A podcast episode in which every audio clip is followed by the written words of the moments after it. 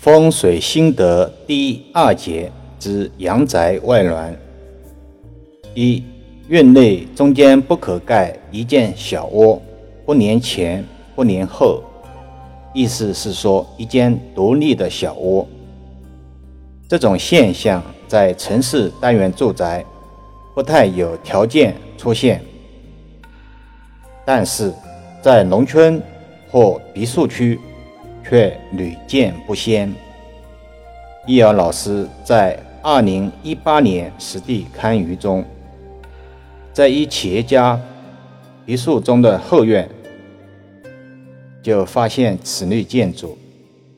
不少人还是有不浪费空间的习惯，殊不知为风水所不喜，家主或者家中男人容易受到伤害。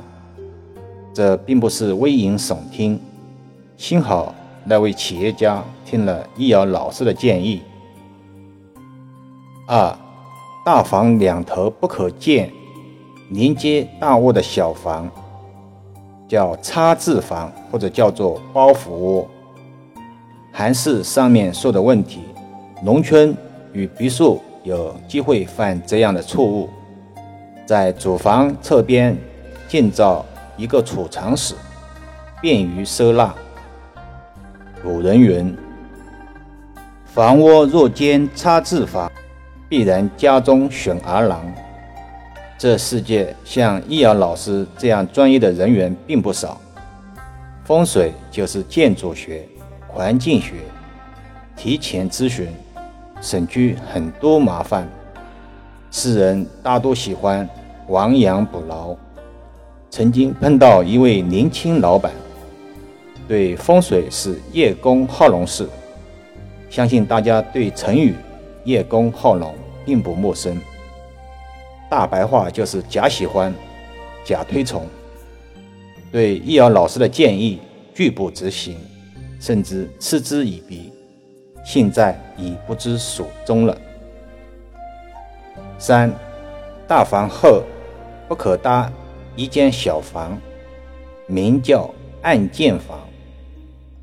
古人云：“院内若有暗箭房，家中缺少当家郎。”这在早期的农村比较多见。为了争地盘，会在自家窝后搭建一个小小的窝子，导致祸事连连，却不治病根。现在别墅建筑中也偶有这种现象，虽然比较少见了。希望有缘人能听到这档节目。易遥老师几乎每天都在释放医学价值，科普医学常识，也是在布施众生，以得善缘。四院墙高低风水注意事项。自己家的院墙不可太高，院墙的高度不能超过配房的檐口。如果院墙超过配房，家中容易出现劳改之人，叫牢狱房，或家院贫穷，官运不通，功名不济，这叫固头院。那么有人问老师，固头院的高度以多少为标准？老师的建议就是，参考周边邻居的院墙高度，大家的院墙高度一样，对小区而言，也是一种美观，也是一种协调。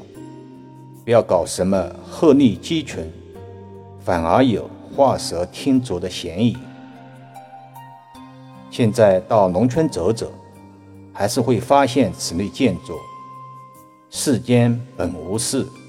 庸人自扰之，这个与那些追求所谓个性建筑和装修的人有异曲同工之忧。今天针对农村建筑及城市别墅，请谈一家之言。如果自家有类似现象或不确定的，请给易遥老师留言，不肯定能及时回复，但通常一定会回复。每天工作比较忙，这档节目是在早上六点半完成录制，今天下午预约上门实地看雨风水。好了，就讲到这里，更多分享请至易瑶文化主页收听、点评、转发、收藏。